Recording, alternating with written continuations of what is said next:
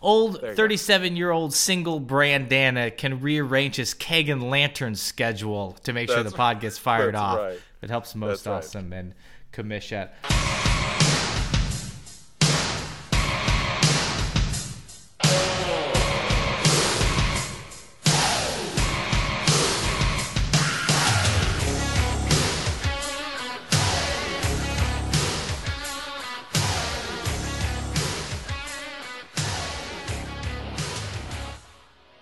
Welcome back, everybody, to the most awesome and Brandana sports podcast coming at you as we always do. And we have a dynamite episode 90 for your eardrums. Guys, do us a favor subscribe, leave five stars, tell a friend. You know, shoot us an email at mabsportspodcast at gmail.com. I am Brandana, and with me, as always, the Pouncey to my Mason Rudolph, most awesome. Ooh, that's right. I come Yeah. with those haymakers, baby. Yeah, baby. Nobody better lay their hands on my pod partner. Don't let him tag it with me. Keep him away, most awesome. That's right. I'm. These are fists of fury. I'm coming and bringing it. No three game suspension for me. Uh, we got to be a little careful. I don't want to. You know. I want to get into it. We got a jam packed pod. Yeah, we caught up a little bit. Maybe I'll flip it around. Yeah. Maybe you'll hear some of the intro. We'll see. Maybe not. Maybe you have no idea about Most Awesome's date night plans tonight. His actual date night, 10 year anniversary. Legit. All right, guys, we're doing rip from the headlines. We're doing uh, Myles Garrett leading with the helmet. We're gonna hit the MAB inbox. We're gonna do the Neapolitan showdown. Top three things about the 1990s for our 90th episode. We're gonna do it. MA MA parenting tip. Vitiligo. A little serious tip. Gonna jump in. Talk about. Let's hear what most awesome has to say. Then we got an email. We're gonna close out with the Brand Dana gambling corner. We're talking what's the most tricky sport to bet. Spoiler alert, it's fucking all of it. And then we're going to finish as we always do with our MVP of the week. Ladies and gentlemen, your hour of power starts now. Extra, extra, read all about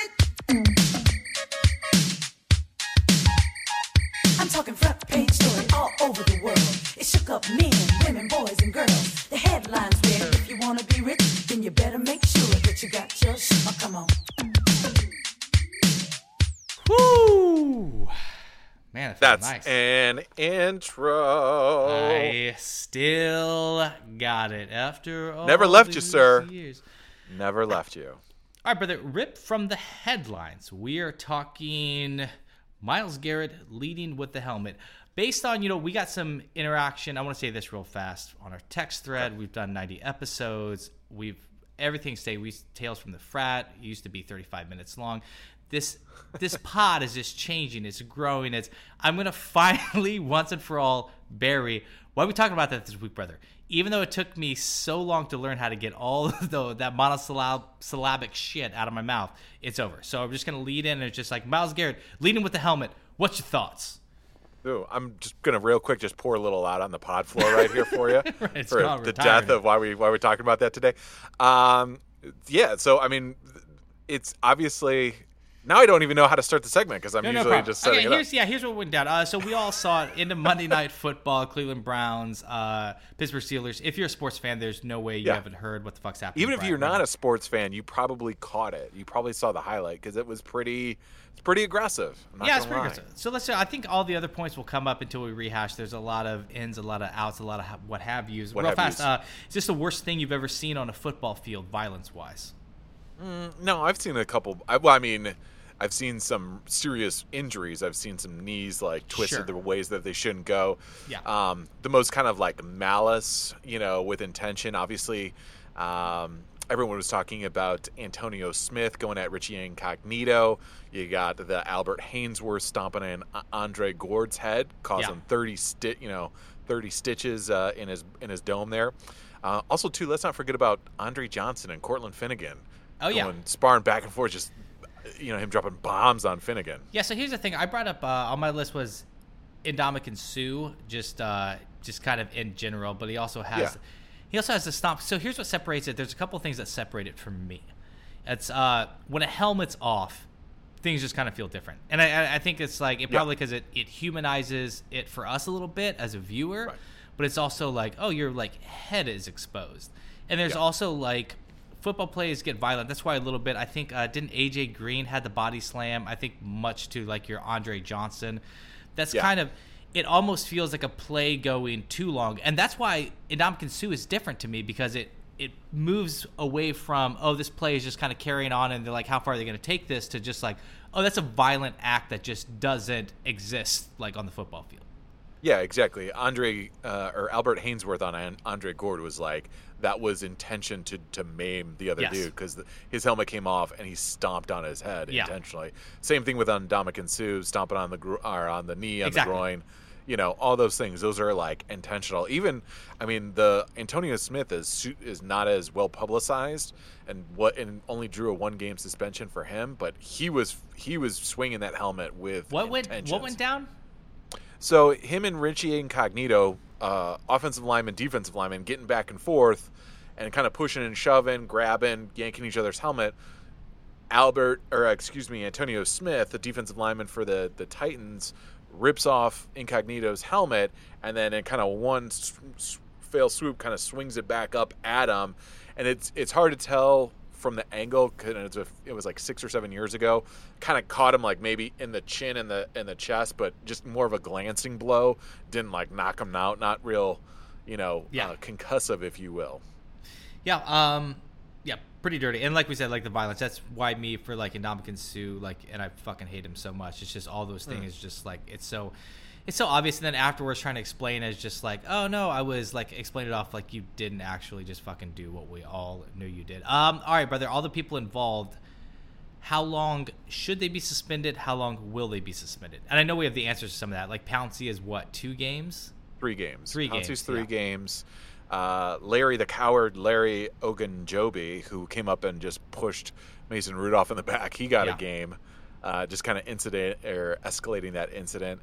Um, Mason Rudolph. Let's start also with him. Sure. I also think he they missed the mark and they should suspend him for at least one game in his in his fracas because he does have some involvement in it. We can we can unpack the the events of it Sure. but I think he does add to it by charging at uh, Garrett and deserves something for you know continuing a skirmish that was I- could have gone could have been broken up. Yeah, I hear what you're saying, but isn't this difference between like deserve something? Like, are we just suspending him because it is kind of the, you know, the catalyst, the inciting incident that caused the rest of this? Where if that, if what Mason Rudolph did in a vacuum happened, it would be like, yeah, warrant maybe a 15 yard flag, but it shouldn't be suspended. Like, are we kind of retroactively fitting in a suspension now just because of the melee that took place? And it's like, oh, well, Mason Rudolph should be in on this because he caused it to happen. Where I look at what Mason Rudolph actually did, and I see that on the football field, you know, like every week. Right. Yeah, going yeah. You see guys going back at it, but once they're usually separated, you know, that's that that the the incident where him pulling the helmet off and tugging on on Garrett's helmet and even getting getting the skirmish back and forth, that was that was fine where it was. It was then when he gets back up and then charges back into the fracas. I mean, it's I mean, why why does Larry Ogunjobi get a get a game suspension for, you know, pushing Rudolph in the back? Yeah. isn't aren't those on a relatively like equal standards I, for I, I think fight so. escalation? I, I think I think you're right. So I'm saying I wouldn't suspend him for the you know doing the inciting incident, but you're right. No. Like like once it kind of reaches that level and refs are throwing like their hats because they're out of flags and you're jumping back in the pile, then it's just like yeah, you're kind of you're part of the entire group that's getting suspended. Suspended. right. You your your offensive lineman is separating from you. My Bow, bow, boy. bow, bow, Spoil protection. right now. This is a, this episode dedicated to Maurkice Pouncey. That's my boy. Right. Yeah, and then Pouncey obviously he comes in there defending his dude. Yeah. we all get it, but also it it was excessive, like the hitting and punching, and then kicking him while Garrett's down, while another offensive lineman, David DeCastro, is on top of Myles Garrett. That's one of those things where that's where that's excessive, right? Yeah. I get the wanting to defend your dude. I'm all for it. I'm all on the side of like you got to protect your guys, but then it becomes like a, also a kind of dangerous aspect as well too. Because what if Garrett's helmet was off? Is he stopping the kicking? You know what I mean? Is he stopping the punches? Yeah, I the thi- guys on top of him. That's a good point. Like I always like I don't freak out about this shit. Like just looking at it, I'm just like, oh, they have on helmets and pads. So it kind of seems like you're watching, you know, people spar in like a boxing gym and just put on a bunch of pads and they're just kind of like going at it. But Sure. maybe maybe that's the maybe that's the wrong thing. Um, yeah. So I'll go with that. So let's go with the main offender Myles Garrett. How long will he? How long should he be suspended? And we we kind of talked about this on some text threads. Like I think the indefinite tag is just, you know, the NFL has has a bit of a history of just Yeah. kind of reading the room and trying to see like, well, what does everyone think we should do Yeah, great point. before we levy a suspension? a great point. And and and I think they're, I think it's the right thing to do, quite honestly, because they're kind of just trying to figure everything out. It's it's different than a lot of the other incidences that we talked about. It was a nationally televised game. It's front and center. It's a Thursday night game. Everyone's paying attention to it. Um, we've never quite seen anything like that happen with you know somebody trying to maim another person like that um, to that level. And so I think, honestly, I think somewhere in the eight game range, six to eight games. Albert Haynesworth got five games for the Andre Gurode uh, uh, stomp. I- think somewhere in that six to eight feels right to me, and I think eight is the the right number. I think the the rest of the games for this season, and then just two into the, into next season, or if they happen to make the playoffs, um, the playoff games. Yeah. So um, let's not worry about the playoff games. I'll say that. Well, they're not, they're technically not eliminated, so I can't Uh, not sure, say that. sure, sure, sure. He's just like, you know what? Like here, you know, uh, just eliminate me from the Super Bowl. I won't play in that game this year, and it'll all be fair. The like- Pro Bowl does that count? yeah, you ain't playing for other reasons, brother. Uh, yeah, I think this might actually fall in a nice little sweet spot and just um, kind of settle itself on the fact that the Browns have what uh, seven games left. yeah, I think so. Yeah, yeah, they're they're six and or four and six right now, so six games left. Six games left. Uh, yeah, I just I, I think it's just it's really convenient to just be like rest of the season. So I think you know uh, Yeah. two weeks from now they'll just be like out for the rest of the season, and it it seems fair. Like you know swinging a helmet at a guy without a helmet on. Uh, yeah, that's nuts. But uh, I'm not going Troy Aikman on this like the most barbaric thing I've ever seen. Like I we don't, we don't need to go to court about assault. It's just it way too long. He lost his cool. He seems apologetic, which I, I'm not forgiving his actions, but that Sure. you know we've seen other things where players haven't been apologetic, where it's just like, oh shit, well this ain't helping the cause, uh, and he's Yeah. owning up to it, unlike an Ndamukong Suh, and it's just like, yeah, he he lost his cool. I think he gets it, and just let's end the season without it.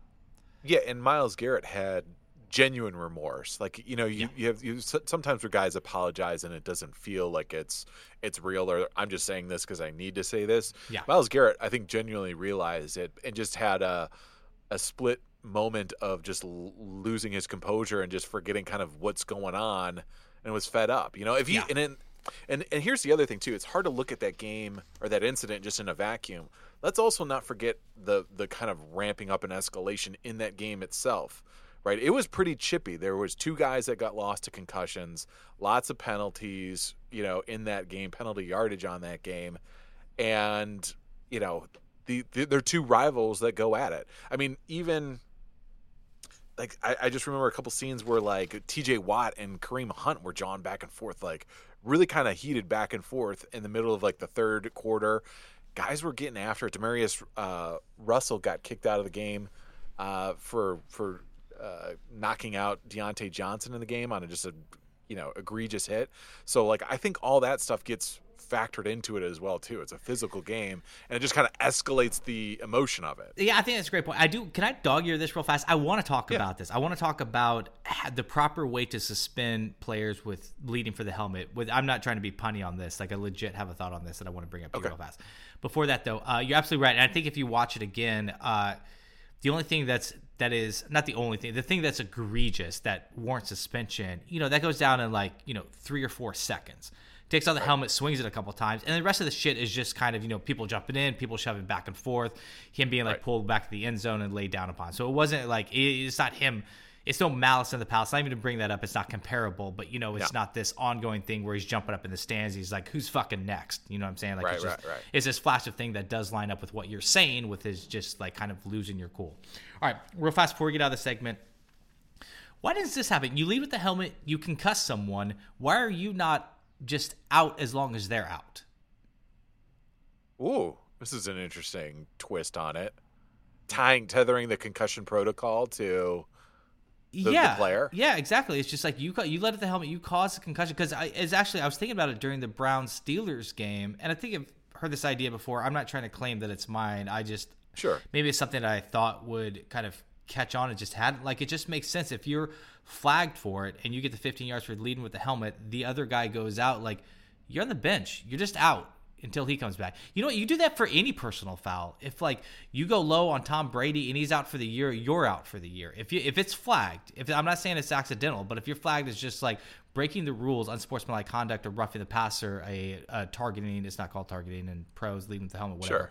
Then Yeah. you are out as long as you know the player that you did damage to is out. Yeah, I kind of like. I, I like the leading with the helmet. I'm not necessarily like the Bernard Pollard. Like, you know, they created that rule so you can't go low on the But quarterback. did he get did he get flagged for that though?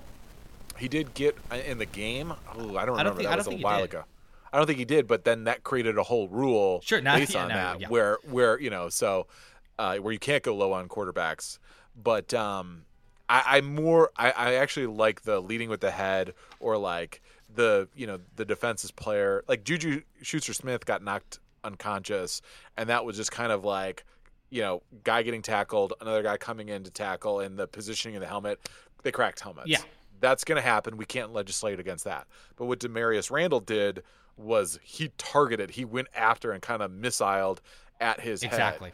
head. Um, Brandon Meriweather, if you remember the safety for the Washington Redskins, was like just coming head steam, had a lot of personal foul issues like that. Vontaze Burfict, that's why he got kicked out this past season.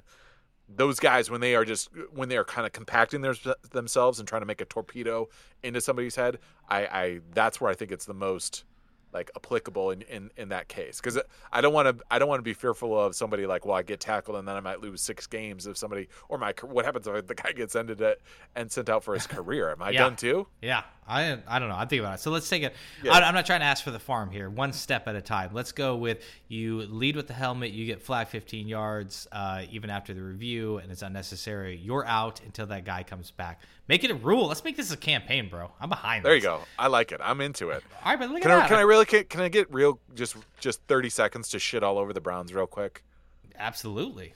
Yeah, fuck yeah.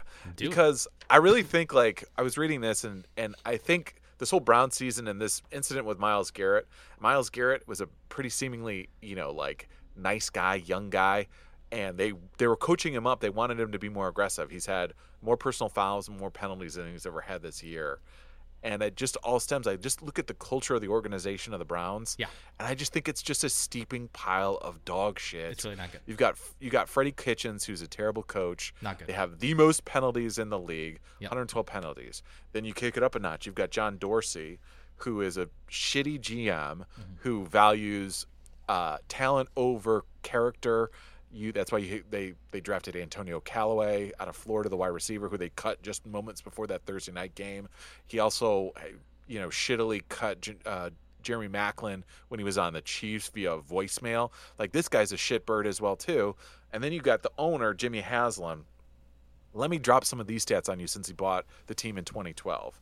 31, 90, and 1. That's his career record. Six head coaches, five GMs during a seven year ish span.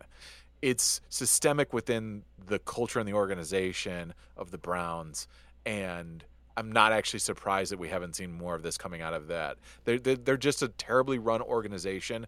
And I think and I'm not excusing or absolving Myles Garrett for his part of it, but it is definitely like it's well within their culture purview Yeah. for them to act this way when nobody is held accountable and they they value uh, seemingly you know everyone gets away with everything and we're trying to you know they hired Gregg Williams who was part of the Bounty Gate. I mean he was one of the interim head coaches during that. Yeah. So it just it just speaks to It's on brand. I, yeah, it's on brand. I mean, it's just I don't know. I'm just I was looking at it and going, let's connect the dots. There's a through line to this. Why is this happening with this organization and doesn't happen with other organizations? Yeah, I think it just shows you too. It's just like that, you know, you can't just there has to be some sort of code, some sort of just mission and have everybody on board. As cheesy as it is, you know, like winning Yeah. the locker room and everybody be on the same page. Like they're just not and I'm you know, I, I know like it was Baker Mayfield for a while. We're retiring that. He's just back Yes. to Baker Mayfield. Like I'm Yes, you've been demoted, sir. yeah, any guy that's just like more concerned about like what facial hair, like walking in to the press box after the lock, like even if you did, like even if you are superstitious like that, you got to be smart enough to know how the media is going to take that. That your head's For just sure. in the right. I'm not busting Yeah. as nuts about all the like get paid, do all the promos you have to do. It doesn't mean your focus isn't on the game, but it's just like I don't. know. There's a little thing like after that first touchdown, like just the way he was like celebrating and stuff, and it's just like, look at the fucking record, brother. Like you need to Yeah. be like less about just like ah. I mean, I I like the fire, but more of just like we got a long way to go. This is step two of like a fucking hundred mile journey. So I'm just gonna like Right. stay focused, like and act like I've fucking been there before. Hundred percent, and I think it's I think it starts top down. I think you've got guys that are not bought in to a collective team. They are individuals who are the second that they get a little bit of um, success, that's all that they become focused on, and we see it all the time. We see it all the time with the Browns, and it's it's something that I just wanted to bring up. And like I said, I'm not I'm just not surprised. I actually like Myles Garrett. I think he's a really nice guy. I think he's actually a pretty mild mannered dude. And if you look at his history, his three years in the league, this year he has had more he, he hasn't had any he's never been fined or penalized for any of this stuff he's had three obviously the third one being the biggest one uh, issues like that. And it's his offensive or defensive line coaches specifically said we want him to get meaner. We want him to get more aggressive. Yeah. well with without you know uh, kevin clark had a great article on the ringer and he quoted vince lombardi and talked about the controlled violence of football and like walking that specific line and it's a very fine line. And when you have a lack of institutional control throughout the browns organization it's hard for guys like a myles garrett to find that line you know what i mean Yeah. and i'm again i'm not trying to excuse him i'm not i, I really am not it's he he lost his mind but it's it speaks more to the to the whole organization uh, more so than anything because there's plenty of opportunities for these guys to go out there and do that shit you know what i mean Yeah. but then you know yeah all right Well, um, i'm good i got i got it off my chest You got it, bro. Good, man. That's what we're here for. On behalf of the Nomabbers, thank you for bringing it up. And on behalf of the Nomabbers for the Hour of Power, we're skipping the inbox. It's high noon, motherfucker. Bring us to the jam. So let's leave it alone. Cause we can't see eye to eye. There ain't no good guy. There ain't no bad guy. There's only you and me, and we just disagree. All right. Neapolitan Showdown. Best things about the 1990s. This is. why are we uh, talking about this today brandon oh sorry Did it was bring that back? We were just wanted to get it in somewhere. Retired it for 15 minutes. Um, this is why I, I don't. This is pretty wide open. There's a lot of angles you could go. Like I thought about little. A Lot of angles. You could make it personal, like the best thing that happened to you in the 90s. So you could talk about the decade, the best things that came out in the 90s, like the best Mm-hmm. benchmarks. It's just, it's all over the place. You can retroactively do it, like nostalgia. To me, when I hear the word nostalgia, I think of the 1990s. 1990 to 19, probably 98 ish. 1999 kind of. It's a bit of- 99 you're like you're that was that was just y2k Yeah, you're yeah, worried about 2000 99 is just in the in the past, but nostalgia right there in the 90s. That's what I think about.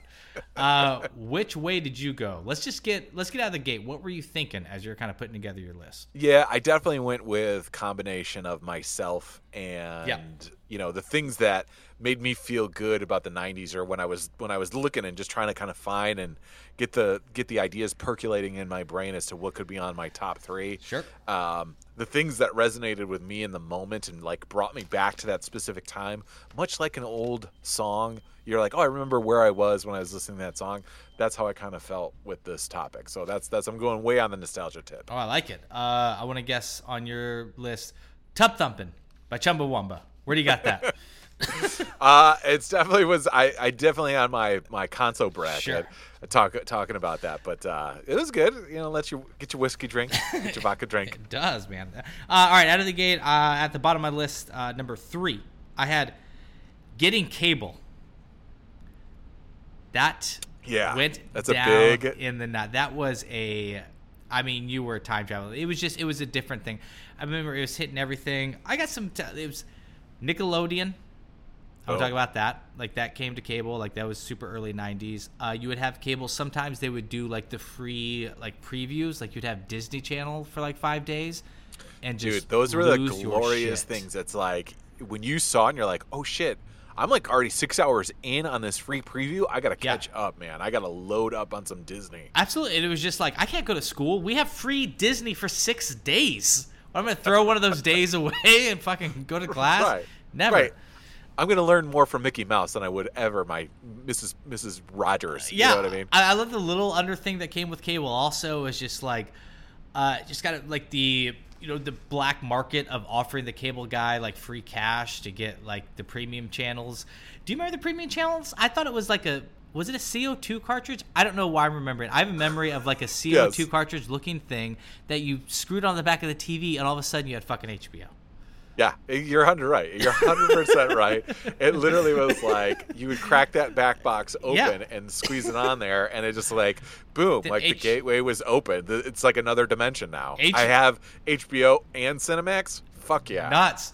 Uh, I remember. Oh, so dog year Cinemax because I this is all kind of. And I mean, we are. This is going to be a- later in the 90s for a be more mature thorough- brand, Anna. thorough list. Uh, I do remember like I just get. I remember my mom's boyfriend like shimmying up a power line to get us like free cable. I, I mean, there's no way that guy's alive anymore. Like I was like Yeah. just doing things. Like I just, it was kind of. I just Pour, don't- pour, him- pour some out in front of the patio floor for him. whatever his name was. Right, right. Uh, oh man, that's a real DIY project right there. That's I like know, fuck man. it. The guy won't take my Well, fifty he, bucks. He kind of looked doing it myself. He kind of looked confident, and even I was like fucking like at eight, nine, and I was just like, "There's no way this guy fucking knows what he's doing." Like, I watched this guy put down like eight Busch Lights. Like, I am not confident this guy knows what's going. on. He grabbed eight Busch Lights and then grabbed like a butter knife and a screwdriver and just started climbing up this wooden power He's pole in the Topeka, fuck out of that Kansas. No fucking way. He had no I clue what was going on. The last thing I will recommend, let's just do a little on the rated R tip. There's a little bit of watching Cinemax after dark through the squiggly lines.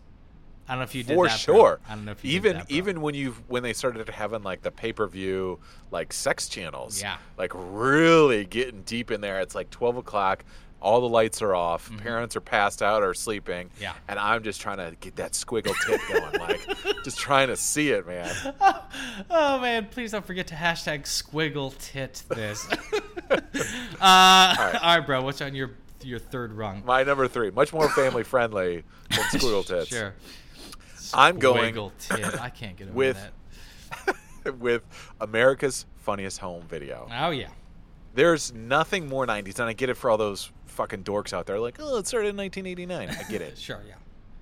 But like the heyday, the Bob Saget heyday. I, I love how you have the. Funniest Se- I love how you can defend yourself like you have the seasons ranked. It's just like it didn't really start coming together until about Right. season three. 92 peak. Saget was I think like and 90, 93 they actually gave away the hundred thousand dollars, but I'm not I'm not sure.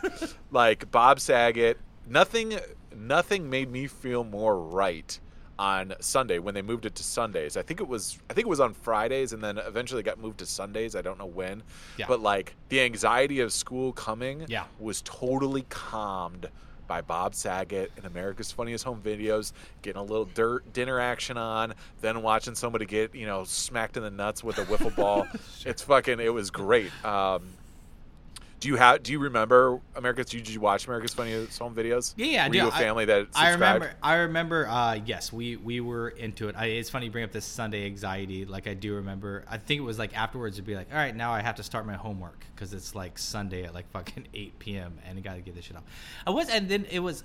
It had its spin off like America's Funniest People, and then I, I think I remember like a puppet or like the jackalope, the jackalope thing, right? There's like a Oh yes, the jackalope. It was like a bit within that, Yeah. right? Yeah, yeah, yeah. Yes, that was that. And they they got a little campy. They got a little what- whatever. And I mean, Bob Saget's still the best one. Vin Di Bona, you know, created a masterpiece. My favorite one. I, do, you, do you remember the guy that faked when they were working on a light socket and faked like he got electrocuted? Oh, no. That one stood out to me. Oh, this was a great one. And then the softball guy who goes to make a catch at the fence. And then flips over it, and then his gets his pants yanked off by the fence. Oh, Do you yeah. remember that one? Yeah, one? I feel like I do remember that one. Classic ones. That's a classic one. And then, like I said, dads and their kids playing like you know softball or t-ball. 1000%. Millions, litany of ones getting hit in the in the in the crotch. Unbelievable. Well, because I remember as it got like further down the road, it got a little bit to where you would watch it, you'd be like, "That's fucking fake. That's fake." Yeah, yeah, You know what I'm saying? that's like, staged. Yeah, that was kind of like the, that was kind of the. Is that the genesis for fucking YouTube? That's kind of like YouTube. For sure it Like is. it- I just it's so weird that you said that because I was starting to think about that. I was like, oh, because there was I was watching some old like seasons just to kind of re up on it, and there was a lot of like people turning in their little home movie Yeah. skits, like actual like little scenes, and I was like, what the fuck is this?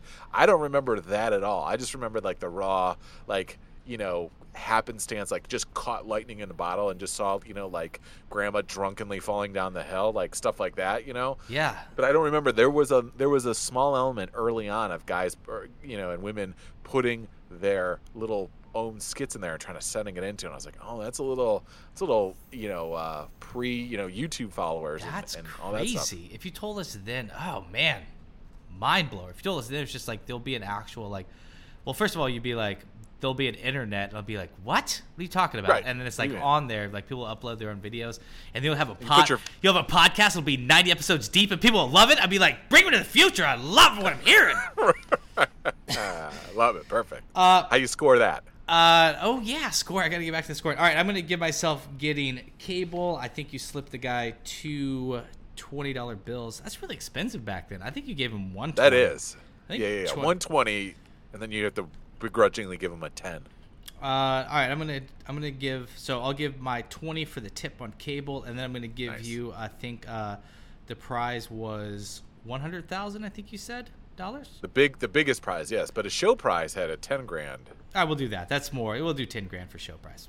Ten grand. I like it I like All right, ten grand to twenty. Um, all right, my number two. I have TGIF. ooh Man. I love it I love this. It's hard to remember a Friday night where it was like, I can't wait to get home to watch just two straight hours of just good 30 minute commercial filled sitcoms. But there Yeah, was yeah. a time, and it lasted. I mean, it had a great run. It rotated shows in and out. Some of my favorite shows of all time. Uh, here's a quick rundown. I will do this right now. I just want to say our boy Jay Moore from episode Yes. Bow, bow, bow. Don't remember, but he was on the pod. We'll get him back for the hundredth. Uh, he had Camp Wilder, which showed up on TGIF for I think last season. Uh, but we were talking Full House. We're talking Boy Meets World. We're talking Family Matters. Hanging with Mr. Cooper. Perfect Strangers. Dinosaurs. Step by Step. Sabrina the Teenage Witch. Home Improvement. Just to name a few, or that might actually be all. It's pretty close. Yeah. Home Improvement was my jam. Oh yeah. Also, the uh, it's Michigan show, right? It's yeah. set in Detroit for Yeah. sure. Yeah, Yes. yeah, yeah.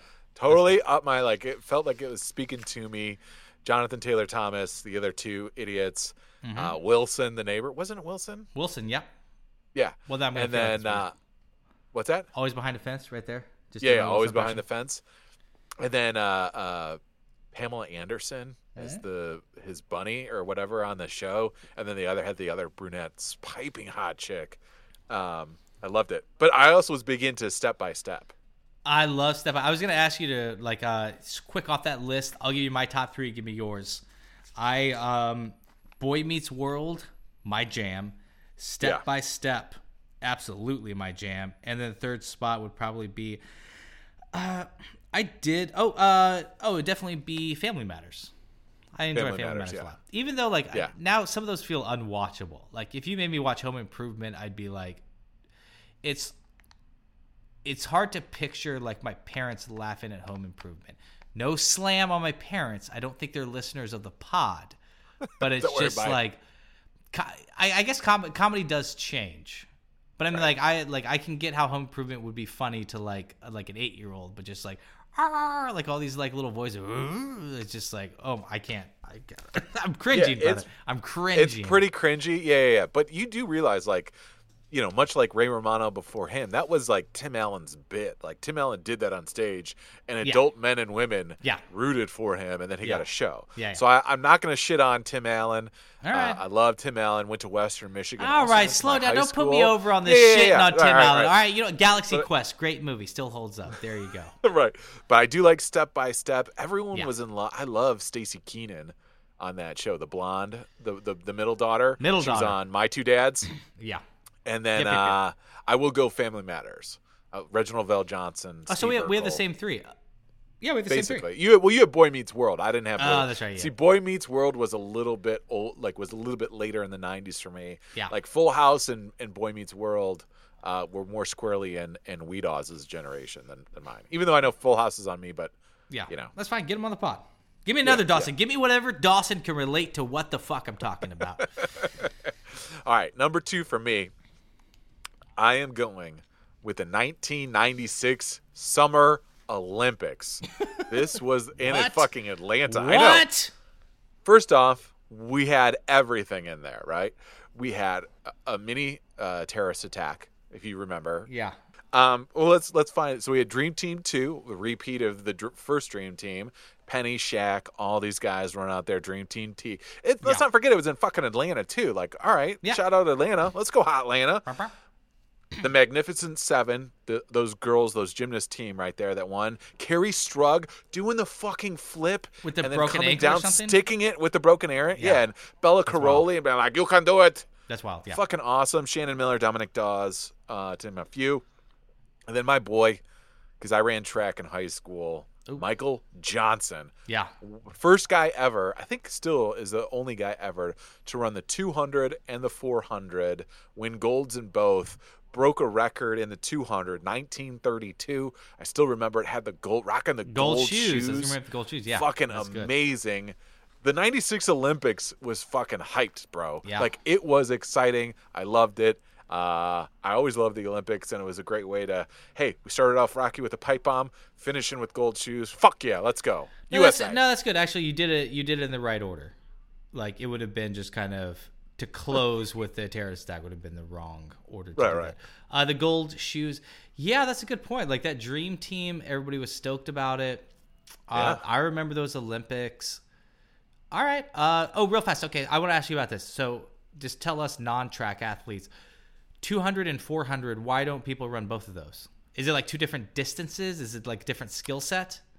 yeah, it's or it's you just too so. you're too wore out because they're like back to back or something. Uh, it, I don't really know how they when they run them. It is it's hard for people to be because usually it's the guys that run the 100s and the 200s. Yeah, are much more sprinters. Yep. 400 has just a a wrinkle element because it's once around the track has that endurance level that most guys who excel at the 100 and 200 don't have the gas to go. Yep. Michael Johnson kind of was weird. I always thought Michael Johnson was much taller. I thought he was like six four. I thought he was kind of like Usain Bolt before Usain Bolt, but he's not. He's not that tall. He's well, he's like six one or 2. Uh, and right now, he still coaches a lot of sprint athletes, like football athletes, for their 40s. Like he's got a whole thing for that. But um, I'm going off topic. But he was just a totally unique athlete in that. Like he had a very up, much up and down running style. Much more, you know. Usually the 100 guys are really like compact and small. He was like kind of this, you know, gazelle, like long and angular. It was he was really amazing to watch. love it. Okay, uh, Michael Johnson ran the 400 in 43.18 seconds. It's fucking flying, So bro. uh, yeah, it's really really quick. I remember um, when I did join track, they were like, "Run that 400. Let's see how fast you are." And then they were like, "Don't worry about running the 400 anymore." That's Oh, how that went down. Yeah, yeah. I ran I ran a 400 leg in high school and like I came around the corner and they were like, "It's not the 200." Yeah, and I was like, "Oh shit, I got a half- long way to go." Yeah, that's a man, that's a lonely spot on the track. Uh, all right, we'll give you forty three point one eight, and then TGIF is back to back to back to back half hours. That's uh, 120 minutes of great quality program. So our total score going into the last top spot is 140 to 10,000, 43.18. Got a little ground to gain. What do you got for your top spot, bro? Oh, I'm gonna go with just the peak of home gaming systems. Hmm. I felt like the '80s was very much dominated by arcades and you going to some place. Sure. You know, then slowly and surely we got Nintendo, but then all of a sudden now we had competition: Super Nintendo, Sega Genesis, Sony PlayStation, Game Boy, Game Boy. Nintendo 64. All of these now, It's like, a dream, really Dreamcast. Was that a thing? Am I making that up? Dreamcast, the Cube, like all this shit coming out. You know what I mean?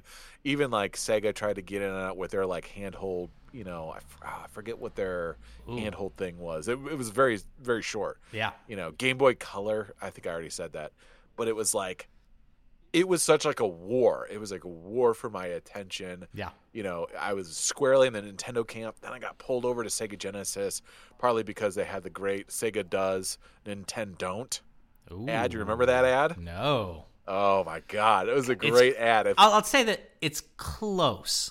It's not quite there. It's close. Sega does, Nintendo don't. It's Right. not quite. It's- it's Genesis missing something. does, There's a syllable or something. Don't. All right, it's close. yeah, I get it, but you know what? Hey, fuck it. I was like, Yeah. you know, I was like 11 or 13, somewhere in there, and I was like, fuck yeah, it doesn't. Give me Sonic the Hedgehog. I'm into it. Oh, so you were a Sega guy. I was a Nintendo guy through and through. I had I had them both. I I've had Oh, really? today. Ooh, Yeah. I started off Nintendo. Mr. F- I went to Sega Genesis, and then I now I have two PlayStations in my house. Not to fucking brag or anything. Mr. Four Stars, not worried about loading up the gaming systems. Had them both. I remember like having the Sega controller, too big for my paws. I remember going to a friend's house and playing like Earthworm Jim. I think was was a game. a game there Right, was just yeah. like no good. But the feeling of I think I think we just talked about this on a pod, or maybe we were talking off pod about it. Um, but it was uh, that feeling you had when you went in on a Friday, probably before TGIF, and then Yeah. like your parents were just like, "All right, you each can rent one game." It'd be me and my brother, and it'd be like, "Holy shit!" The Yes. worlds are always because like much to you're talking about like the boom of it. There was just like games were just flying out, and they weren't like big campaigns. You would just look and you just be like.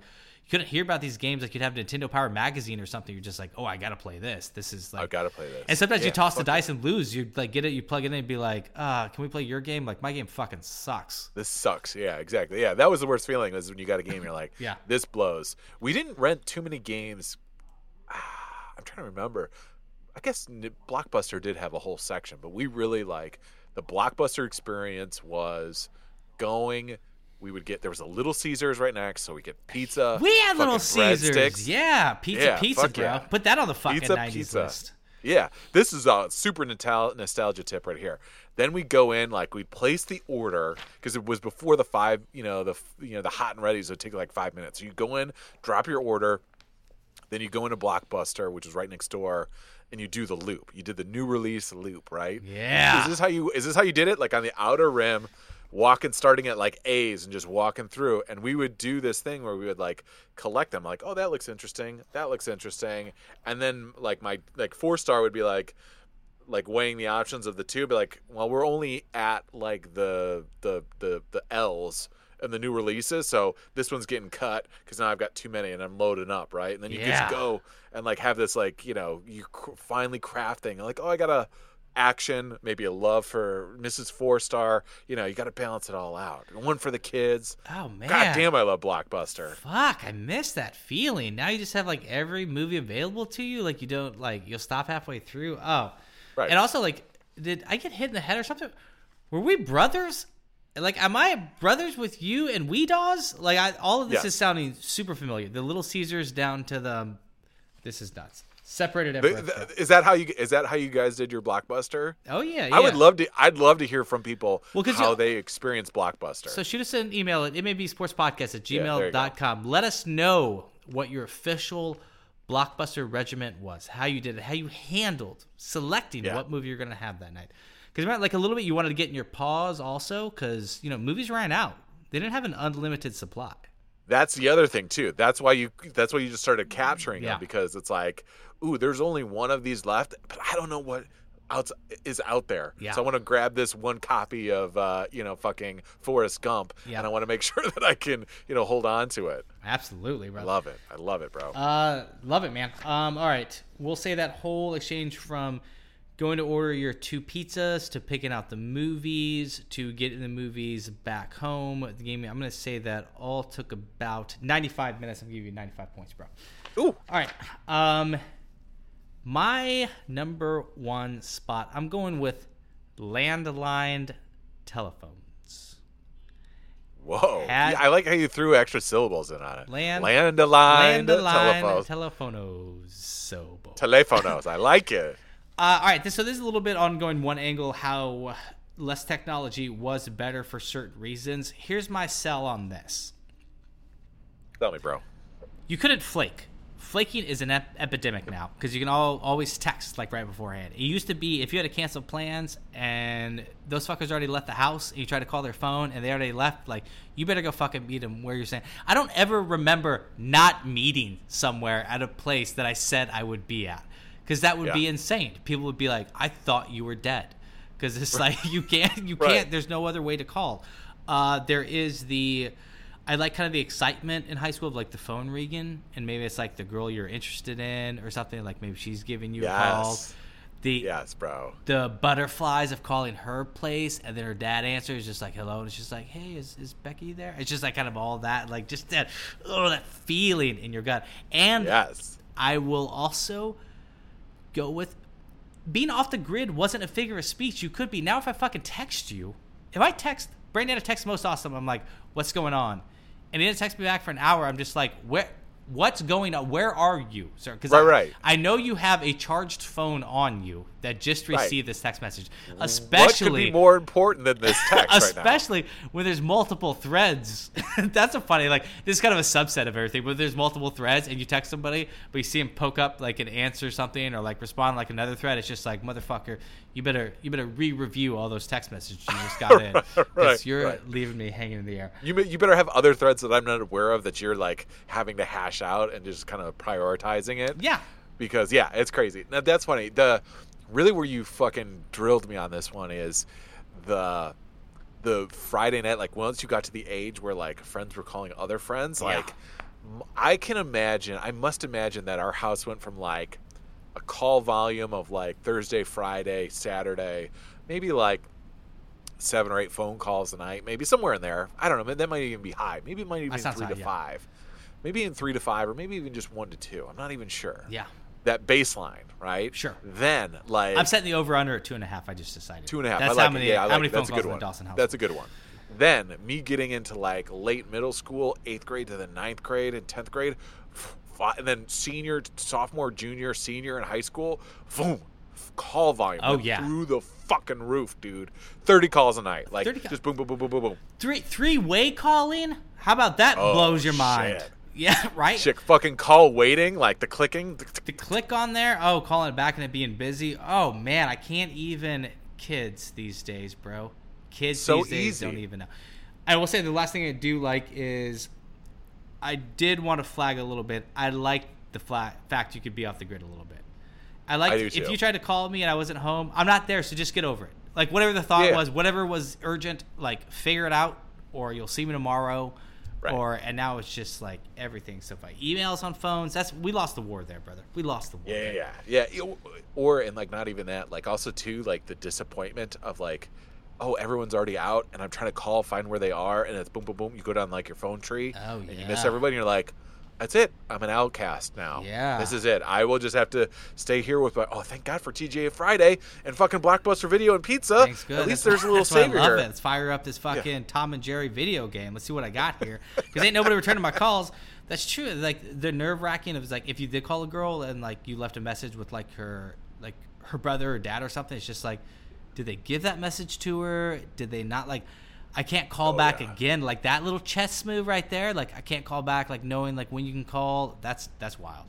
bro i had i was at my buddy's house in like fifth grade and he was talking to a girl that i was listening on the other end of it Yeah. right it, and the like the kitchen phone and he was like trying to pull out of her leslie edwards if you're out there remember this Yeah. my boy my boy charlie was pulling out the information if she liked the little one most awesome and she did then we hit up his mom because she was gonna call me at my house to mm-hmm. fucking ask me like, "Hey, can we go to the carnival together or the fair together?" And then so fucking Charlie's mom hops us in the car, mm-hmm. scoots her ass over, drives down Yeah. to my house, gets me in there, phone ringing, boom, grab it. Yeah. Hey, hi. Then I got to play it all coy, like, what? Do you, oh, hey, hey, Leslie, what do you call me for? Oh, of course, I would love to. Boom! That's how you fucking did it. That's how you love connect, baby. Got it. Done. Um, all right, brother. With that, I'm gonna give you the victory. That little story, just like I don't. This was heavy on both ends. There were a lot of winners here today. Yeah, mainly the pod audience. Congratulations. That was a fun job. Uh, real fast, I'm gonna rapid fire just through my consolation bracket. Uh, Super Soakers, Legos, Nerf, Snow Days, Learning to Drive, 12 CD Changer, Magnolia, Michael Jordan, and First. Oh, First Beer. Can't believe I didn't read that. Fuck Nice. yeah, getting drunk. 90s, make Console bracket. Let me let me hit you. Do it, buddy. The mu- all the music, great music, grunge, hip hop, pop, even boy bands, girl bands, Sure. fucking great. East Coast versus West Coast Oh, rap. yeah, oh, Tell oh, me where you who you repping, B? I'm a West Coast guy. Oh, I'm West Coast AF, bro. There you go. Carmen Sandiego, the game and the show. Yeah. Do it, Rockapella. Uh, Blockbuster, Little Caesars, Hi-C, Sunny D, Capri Suns. They thought it was safer than soda. Fucking, we were all charged Oh, up that's. on that shit. I would, I would bring up food pyramid, full of shit. Carbohydrates, just shove them in your face. right, right. Oh, it's good. It's bread. It fills you up. it's good. It's a base. uh, chat rooms on like AOL. Oh yes. Fucking deep. Uh, I'm gonna go a little on the local tip right here. Bill Bonds, Kelly and Company, Mort Crim. Remember when local news was like the most important news that you got? Oh, yeah. Not fucking CNN or Fox or any of those other things. Barry Sanders, Fab Five, Red Wings, Hockey Town. Remember making taking the paper bags from your mom's groceries and making the covers for your school books and then drawing the art all over that? Oh, yeah. Do you remember that fucking shit? And making the fucking Stussy S? Oh yeah. Holy Didn't realize shit. that S had a name, but I immediately knew what you were talking about.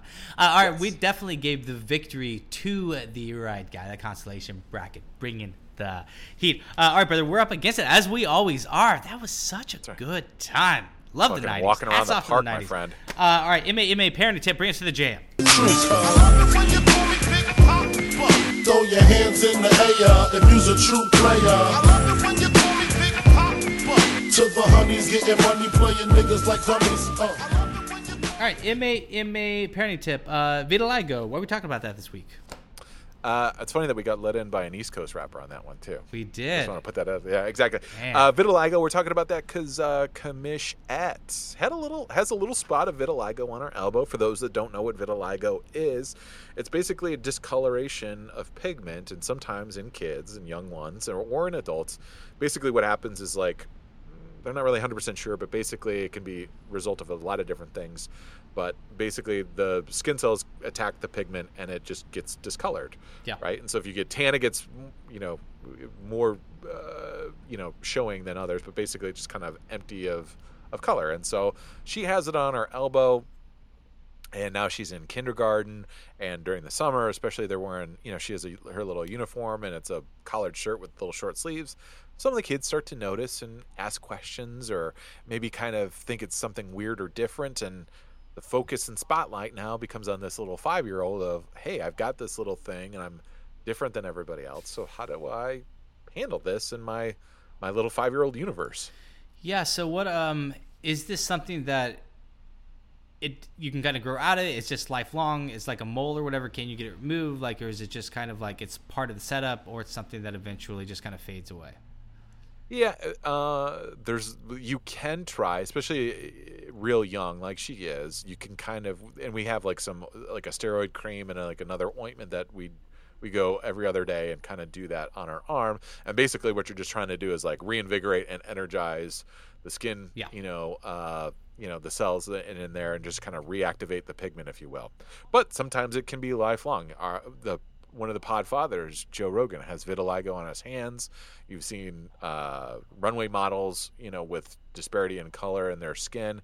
Um, people have it. I think that's what Michael Jackson. Oh, this is weird for the parenting tip. Ignore that. We're going to leave him out of this. Parent. Fair. But he's had it too, or claimed to have it as well. So what's the? Oh, go ahead. What do you got? No, no, no. Go, go, ask, ask away. Yeah. So um, what's the? It seems like yeah, through all the parenting tips and everything, and just kind of knowing you as like a man and a father, like it's. It seems like you try to find the or do find the positive on how to spin this because I'm sure. sure I'm sure it's like a balance of, you know, you don't want your daughter's feelings to be hurt, but it's almost like kind of taking away the chance of that to be happening. And spinning is just like, it's it's not about like toughing it up or tough skin, but I mean, what's the conversation like where like people, hey, people are gonna notice this, like, Yeah. they might give you shit about it. Don't worry about it. Well, and it's one of those things where we kind of we didn't even address it really. We really didn't say anything, and she brought it to us now, like, hey, she was kind of feeling bad at it, and we, you know, we obviously try to take that and be very matter of fact of it. Like we explained to her what it is, Yeah. and like, do you know what vitiligo is? And you can tell if somebody asks you what the question is, you can tell them what it is. And then we really took the opportunity to talk about differences, right? The differences between you and other people. Uh, Dr. Mrs. The Commish really, you know, took the reins on it, and she kind of made it like, a, let's make this something that's cool and unique. Like everyone has something different about them, something special. And if you think about it, like what's so what's so weird if your skin's a different color? You know, that's all it is. It's just your skin. On the inside, we're all the same, and it's and it obviously speaks to a larger kind of you know uh, societal you know debate that's out there or questions that are out there how people view other people that are different. Um, and you're you're just kind of looking at it in, as a way of like you know people have different hair color eye color skin color. We're all the same. We're all people. We're all good on the inside. It doesn't matter what you look like. It's a matter about who you are. And in fact I think that that's really cool. They kind of she found a way to make it cool and says it almost looks like you got hit with paint on your elbow, kind of like Yeah. On your elbow. And then she kind of laughed and thought that was funny. And then they have this little thing where they go back and forth to each other. And also she kind of normalized it as well too, Dr. Mrs. the Commish, because she has like a little tea stain on her neck, you know, a little pigment, on, and one on her belly. And she's like, "See, I have it. It's no different. I'm, you know, it's just a matter of fact." And so we really, even though we are trying to treat it and fix it, we're trying to make it as it's matter of fact and it's no big deal, and it's just something that's unique about her and different. Um, and it's one of those things that I think when you find those moments is with your kid, not to feel like oh those kids should be you know are being mean to you. You really should just focus in on well this is what it is. This is matter of fact. If you had a mole on your face or a, a birthmark on your cheek, that's just what it is. You're just unique and and not everyone has something exactly like you, but that doesn't matter because everyone's different, but it's all about you on the inside, not the outside. Yeah. Great stuff, brother. Yeah. Cool. Um, yeah, this is the last thing I would want to loop in, and maybe this is like taking a step too. F- it's a step too far, but okay, let's say there was like a bully situation, and I, you're probably, you know, as your daughters get a little bit older, maybe you'll like come into that. What's your Right. plan of attack? Have you thought about it? Like, do you talk to the teacher first, and then like try to address the parents, or is it? I mean, obviously it's got to be like case by case, but it's had to cross Yeah. your mind. Yeah, and I think the the first thing is is just arm, and, and it is it is in these little events right like this because she had one girl who was like, "You can't play with me. You don't have blonde hair." Yeah. and she was like, "Well, that's silly. I you know." You, doesn't matter what color hair you have. So it's I think it's taking those when you have those small little moments and just just just fortifying it with your kids about differences and you know people not being nice to you and really just trying to build their confidence within themselves. Like if you have something different or if you're different or if you like certain things that others don't, it's not that big of a deal. Just the most important thing is just doing what you like to do, right? Yep. And if someone teases you for it, just realize that they are either jealous of what you're doing or they they they they they are in some way they feel that they are less than or are not as good as what you're doing and they want to they want to diminish that from for, for you they want to extinguish that joy from you so if you like playing with lol dolls and they think it's stupid that's on them it's not you you know and you're really just trying to just slowly just build that little you know foundation up so when they do get to you know middle school and someone calls them dogface dawson that they're not on a podcast Yeah. 30 you know 22 years later fucking settling it and figuring it out you know what i mean Oh, great time back, brother. Uh, all right, well, uh, let's make this easy transition from talking about raising great humans to money lines. Brandon, a gambling corner. Bring us to the jam.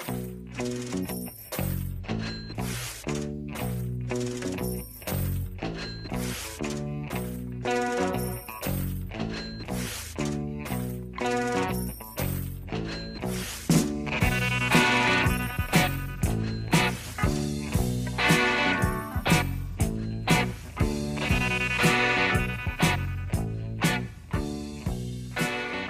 All right, brother. Uh, we got an email from a listener that wants to talk a little gambling. Wants a little gambling tip. Not really a tip. Just wants some answers. Uh, all right. The Kentucky's men basketball team just lost their home opener to Evansville, an unranked school.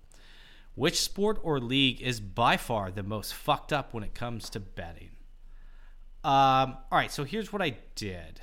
I they're they're all they're all fucked up in their own unique ways, but I did list out why they are each fucked up, and then if you insist on gambling like myself, uh, here's what you should look for to try to avoid falling into the pit traps of what makes the league so fucked up. Um, hop in whenever you want to, most awesome. I'll just take it from here. Yeah. Cool. All right. Um, so the NFL. So what's fucked up about the NFL gambling lines is everyone fucking bets on them. So they are just Yeah. razor sharp to a peak. It's just all this money's coming in. It's by far the most popular thing to bet in the U.S. and that just makes the lines. Whenever you just, whenever you have a you know a strong feeling about something, you're going to find yourself out on a limb just because like most of these numbers have even money on both sides. Yeah, for sure. Uh, the NBA.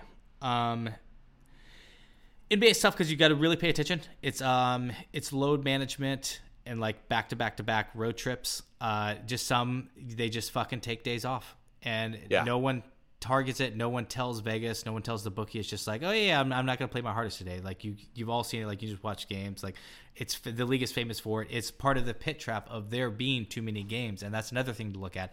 NFL has exactly the right amount of games. NCAA double college football exactly right amount of games. Uh, just too many games in the NBA.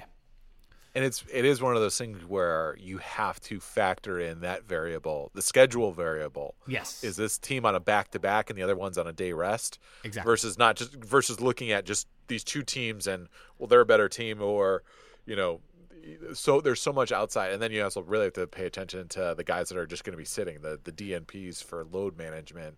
That's a real big factor as well too. And then you even have to just factor in like you said, just guys are like, "Yep, I'm just I'm just not gonna I'm kind of I'm in third gear all game today." Yeah, exactly. And there was like so exactly right. You have to pay attention to the schedule. And there's like on Tuesday night, like I was just looking at NBA lines, and it was like Lakers favored by eight over Golden State. Golden State, arguably, you know, the worst team in the league right now, especially with all the injuries. And it's just like that seemed like a really low number for Lakers at home. And you dig in a little deeper, it's just like, oh shit, Anthony Davis is sitting tonight. It's like that Right. makes a difference. I mean, the Lakers still covered, but it's just like you gotta pay attention to that shit. Like NBA Yeah. is not like a shoot from the hip. Like, oh, I like this line, let's go. Yeah, yeah. MLB, I at the end of the day, baseball games are just fucking coin flips. There are uh, the best team will over that grueling schedule rise to the top. They seem to like kind of take over, but on a game to game to game basis, like just the way baseball's hit, all that shit is just so random, and there's zero home field advantage. and and it's even if we talked about with the NBA, it even gets to like even more of a hyper hyperization of pitching. You know, days off, fucking, and there's 162 games. It's like it becomes a, a fucking quagmire to even shoot. Plus, it's like I, we're not a big, you know.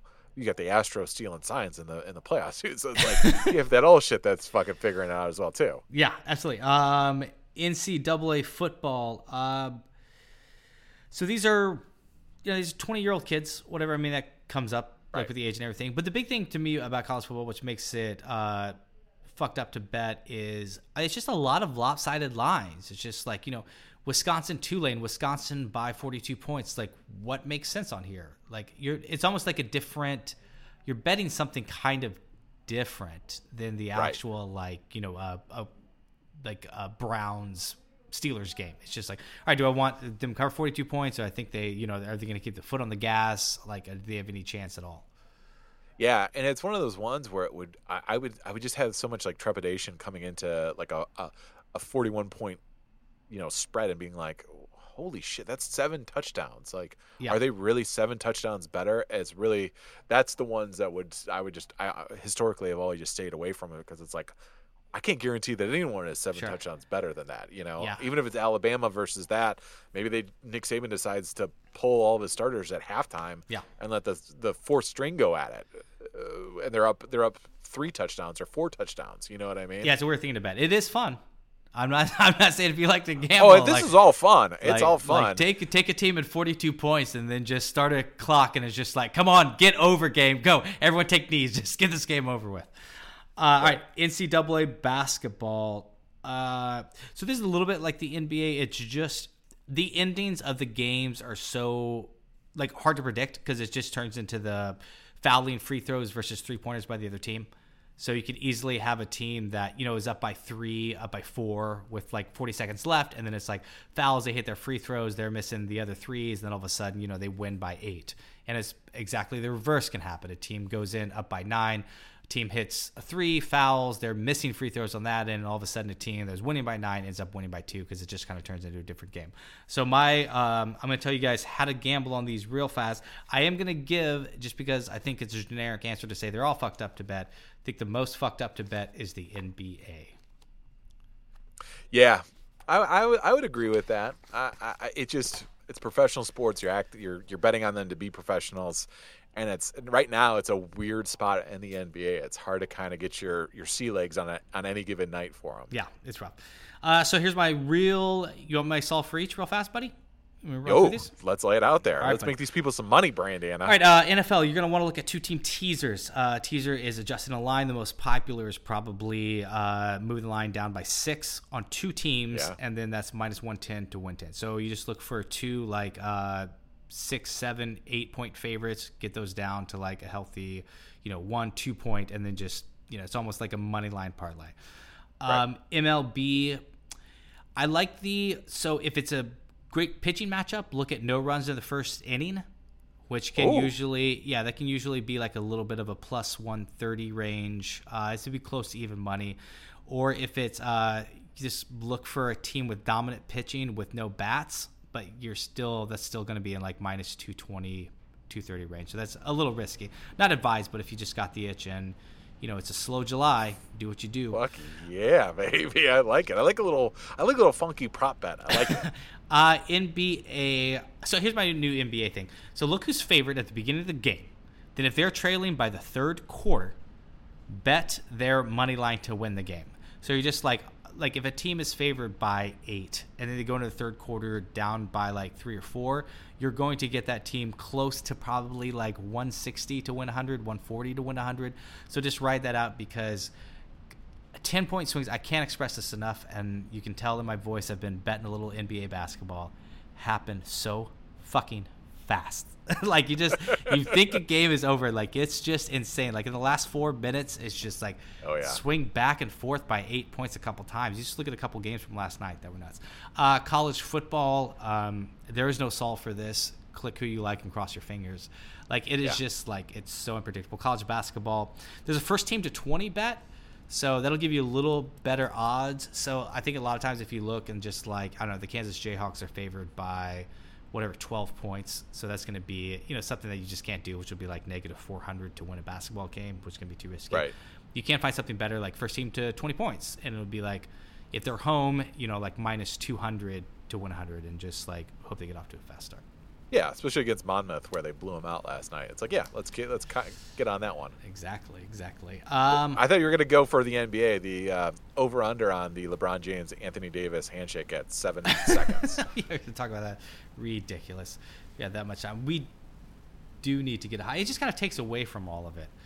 Like if you can kind of, it's just like we're really focused on basketball, and I think not to steal your quote. Let's pay play patty cake for a quick thirty seconds before we like tip off this game. right, exactly. And it's insane how they have to remember all those. Uh, all right, guys, we're definitely up against it. What a pod! My God damn. MVP of the week is Maurkice Pouncey. He could have easily been like, "This ain't Ben Roethlisberger. I'll just, I'll try Yeah. to pull him off. I'll just like, just like sticking up for his quarterback. That's my quarterback. That's my pod's partner." That's my quarterback. That's my pop partner. Um, very good. Uh, I was gonna go with Disney Plus, but we haven't signed up for it yet. The girls are chomping Ooh. at the bit, but I, Nice. I might give them next week.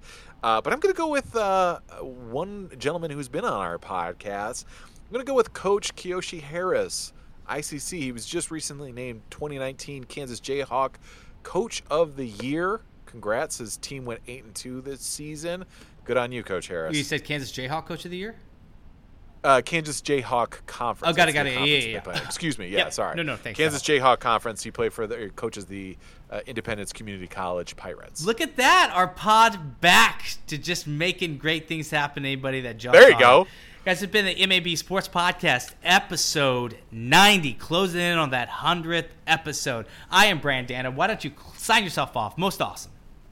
Hey, audience, let's go out tonight and get a little uh, Little Caesar pizza and uh, Blockmaster movie. Mm.